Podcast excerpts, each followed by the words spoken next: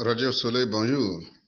Nous tenons en tant que société civile de la province du Mayo-Kivu-Ouest euh, à réagir par rapport à la déclaration du ministre de l'Intérieur et de la Sécurité publique et la réaction de l'ancien Premier ministre euh, Paimi Padake Albert sur votre antenne.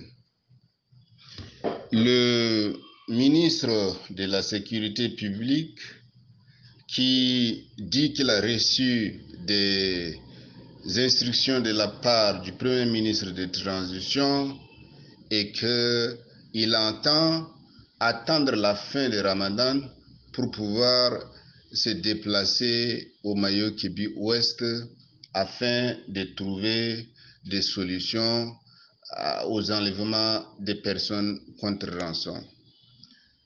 Nous trouvons que cette déclaration ou cette sortie médiatique complètement ratée du ministre en charge de la sécurité publique est une insulte à la mémoire des milliers ou des, des, ou des milliers ou des centaines de disparus de ce phénomène. Et en même temps aussi une insulte pour les nombreux blessés de ce phénomène.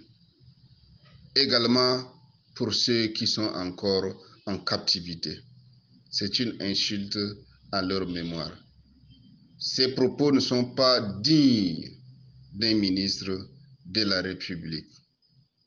Supposons que ce sont les rebelles qui attaquent et qui percent sur N'Djamena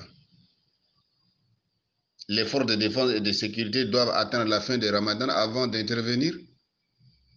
Ici, au Mayo Kibi Ouest, c'est une question de vie. C'est ce que le ministre ne comprend pas. C'est une question de vie. Tout le mois de mars, il ne se passe jamais deux, trois jours sans qu'il y ait enlèvement ou tentative d'enlèvement dans notre province. Cela ne dit rien au ministre. Il y a des personnes qui sont mortes. Maintenant, d'ici là jusqu'à la fin du mois de Ramadan.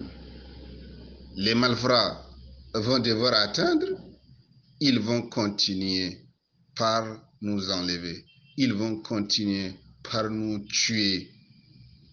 La vie de Nagita Béatrice, cette élève en classe de primaire, qui ne pourra pas être dans les salles de classe après le retour du congé de Pâques, cela ne préoccupe pas du tout le ministre de la Sécurité publique nous disons ceci. Le maillot kébi, c'est également le Tchad. Les maillots kébiens sont également des Tchadiens.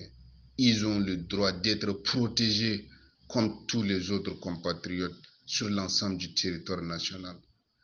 Nous exigeons des excuses publiques de la part du ministre de la Sécurité publique auprès de la population du maillot Kébi Ouest.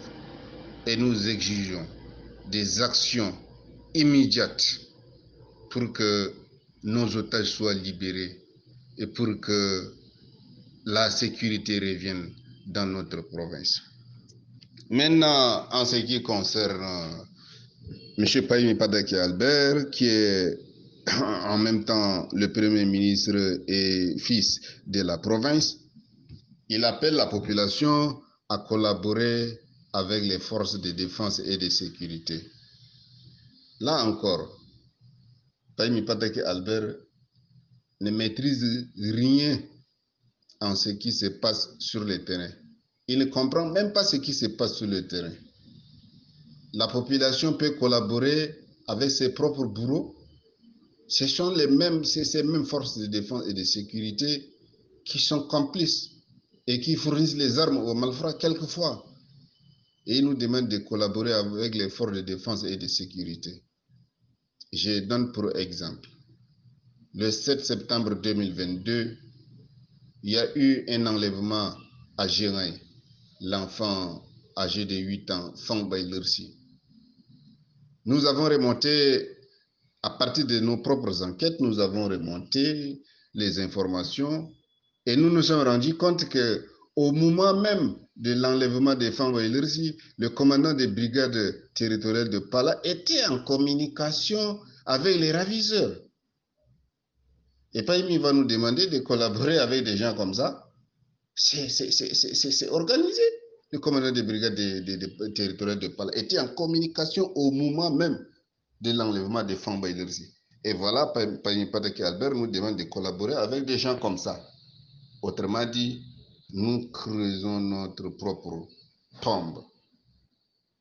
Païmi ne, maîtrise en rien. Et il va jusqu'à mentir, dire qu'il, quand il était Premier ministre, il s'était rendu à Yaoundé pour pouvoir euh, évoquer des pistes de solutions et des trucs tralala avec le Premier ministre camerounais.